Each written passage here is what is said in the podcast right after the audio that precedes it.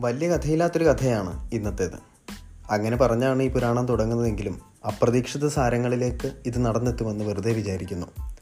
വെയിൽ വീണ് തളർന്ന വൈകുന്നേര പാതയിലൂടെ മെല്ലെ ഞാൻ പടിഞ്ഞാറേക്ക് നടന്നു. പനിയൊഴിഞ്ഞു പോയതിന്റെ ഭാരമില്ലായ്മയെ എതിരു നിന്ന് വീശുന്ന കടൽക്കാറ്റുകൾ തൂക്കി നോക്കുന്നത് പോലെ. നിരത്തിൽ അത്ര തിരക്കില്ല. അല്ലെങ്കിലും തിരക്കുണ്ടാകാറില്ല. ഇന്ന് പതിവിലും അയഞ്ഞ തിരക്ക് മാത്രം. ഇച്ചിരി ദൂരം നടക്കാനുണ്ട്. അത് ഞാൻ മനഃപൂർവം അറിയാതെ ഇരുന്നു കടലോരത്തേക്ക് എനിക്ക് ദൂരത്തേക്കാൾ അടുപ്പമാണ്. കടൽ തൊടുന്ന ഏത് ദേശത്ത് ചെന്നാലും പടിഞ്ഞാറ് നോക്കി ഞാൻ ഗണിക്കുന്നത് കടലിലേക്കുള്ള ദൂരമല്ല അടുപ്പമാണ്.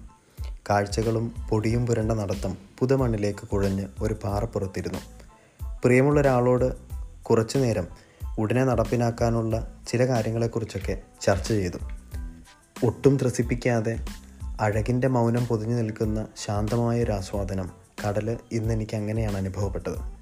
നിശബ്ദരായ കാണികളെപ്പോലെ മണൽത്തിട്ട പരിചയസമ്പന്നരായ അണിയറ പ്രവർത്തകരുടെ പക്വത വന്ന ഔപചാരിക ചലനങ്ങൾ പോലെ മാത്രം തിരകൾ അരങ്ങേറ്റത്തിന്റെ ആത്മവിശ്വാസം ഇടിക്കുന്ന തുടുത്ത കവിളുകളോടെ കടൽ.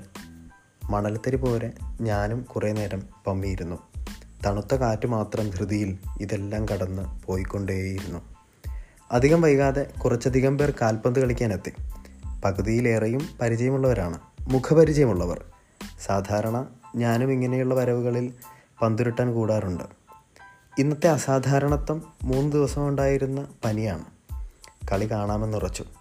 അധികം പേരുള്ളത് കൊണ്ടും വെളിച്ചം തീർന്നു വരുന്നത് കൊണ്ടും സ്വന്തം കൂട്ടത്തിലെ തന്നെ കളിക്കാരെ തിരിച്ചറിയാൻ ബുദ്ധിമുട്ടാണ് അവർക്ക്. എനിക്കും ഇത് പറ്റിയിട്ടുണ്ട്. ഒരേ ദിശയിൽ പന്തിനെ ആക്രമിക്കാതെ കൂടെ ഓടുന്നവർ അകത്ത് റാഞ്ചാൻ ശ്രമിക്കുന്നവർ പുറത്ത്. ഈ ഒരു കണക്കുകൂട്ടലാണ് എനിക്ക് കളിയിൽ പ്രായോഗികമായി തോന്നിയിട്ടുള്ളത് ഇവിടെ. നടുക്കിക്കളയുന്ന തരത്തിൽ ചില വിരുദ്ധർ കൂട്ടത്തിലെ ആളെന്ന് നടിച്ച് കബളിപ്പിച്ച് പന്തുമായി എതിർദിശയിൽ ഓടുന്നതും സ്വാഭാവിക സംഗതിയാണ്.